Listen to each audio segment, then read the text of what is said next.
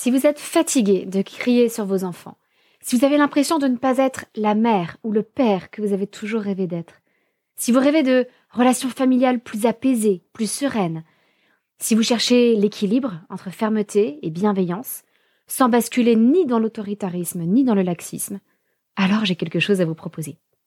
Les jeudis soirs, du 16 mai au 27 juin, j'organise un atelier de parents en ligne, en tout petit groupe.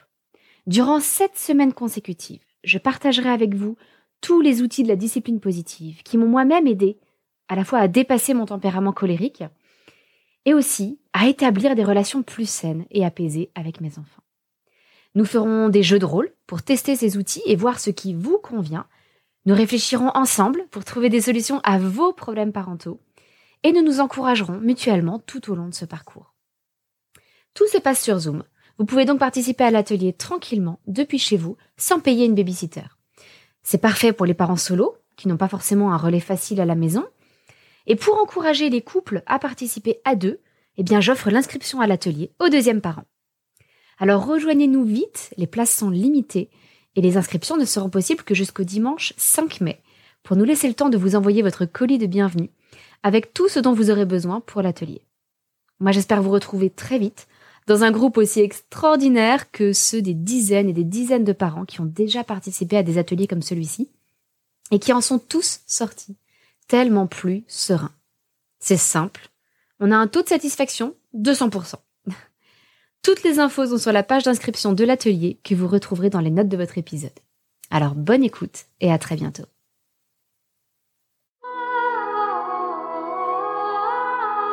Bonjour et bienvenue dans notre capsule parentalité du lundi avec les Montessori 7. Je suis Anne-Laure Schneider, formatrice Montessori et maman de 5 enfants instruits en famille. Et tous les lundis, je vous parle de parentalité en m'appuyant sur l'approche montessorienne et sur la discipline positive. Peut-être allez-vous partir en vacances, peut-être êtes-vous déjà parti. Euh, si oui, tant mieux pour vous.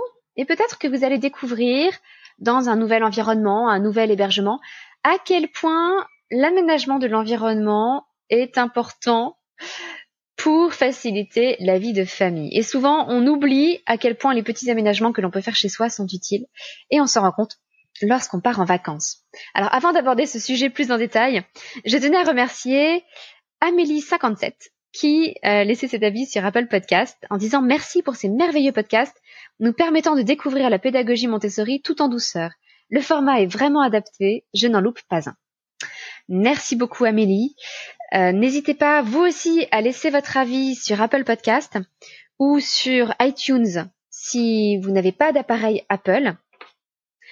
Ces avis permettent de faire connaître le podcast. Revenons-en à nos vacances.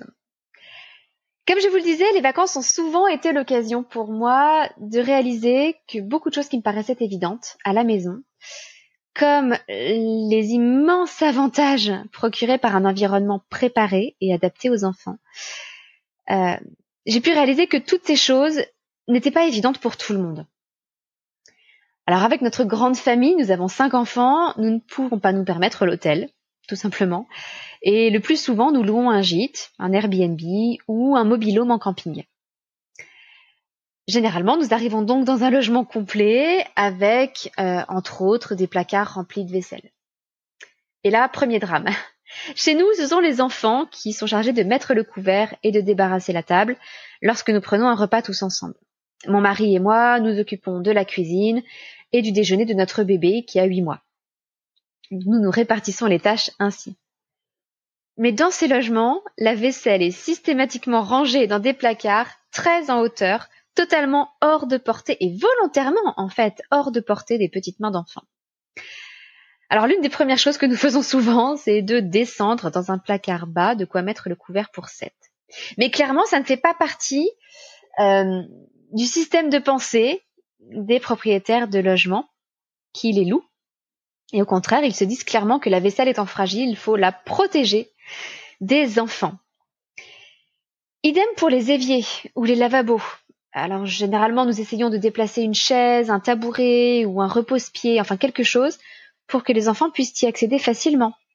Mais souvent, du coup, ils ne peuvent même pas se servir de l'eau de façon indépendante.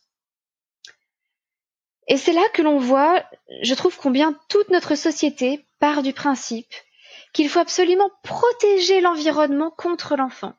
Ou alors, à ce moment-là, c'est l'enfant qui est vu comme une menace, ou alors protéger l'enfant de l'environnement. Euh, par exemple, pour l'accès à l'eau, euh, on peut estimer à ce moment-là que c'est l'environnement qui est vu comme une menace pour l'enfant.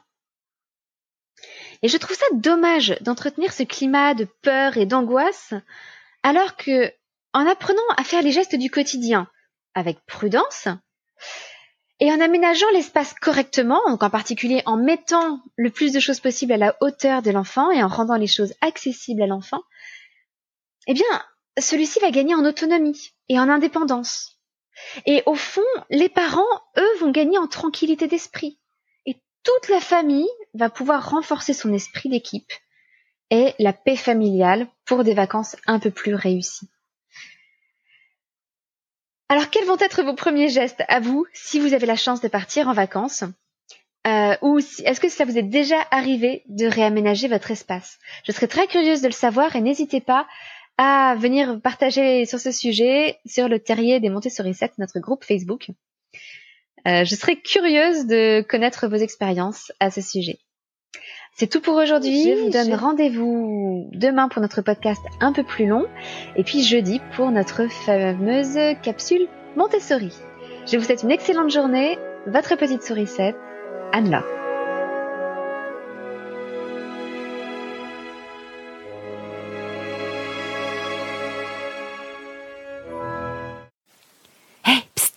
N'oubliez pas que vous n'avez que jusqu'au dimanche 5 mai pour vous inscrire à notre prochain atelier de parents en discipline positive sur Zoom. Et petit rappel, l'inscription du deuxième parent est offerte. Donc si vous voulez prendre du temps en couple, à la fois pour vous et pour votre famille, eh bien c'est l'occasion ou jamais. Vous pourrez suivre tous les ateliers de chez vous sans même avoir à prendre une babysitter. Mais bien entendu, si vous êtes parent solo, vous êtes tout autant le bienvenu. J'ai donc hâte de vous retrouver les jeudis soirs de 20h30 à 22h30 entre le 16 mai et le 27 juin pour 7 séances de 2 heures en discipline positive. Toutes les informations sont disponibles sur le lien d'inscription que vous retrouverez dans les notes de votre épisode. À très bientôt!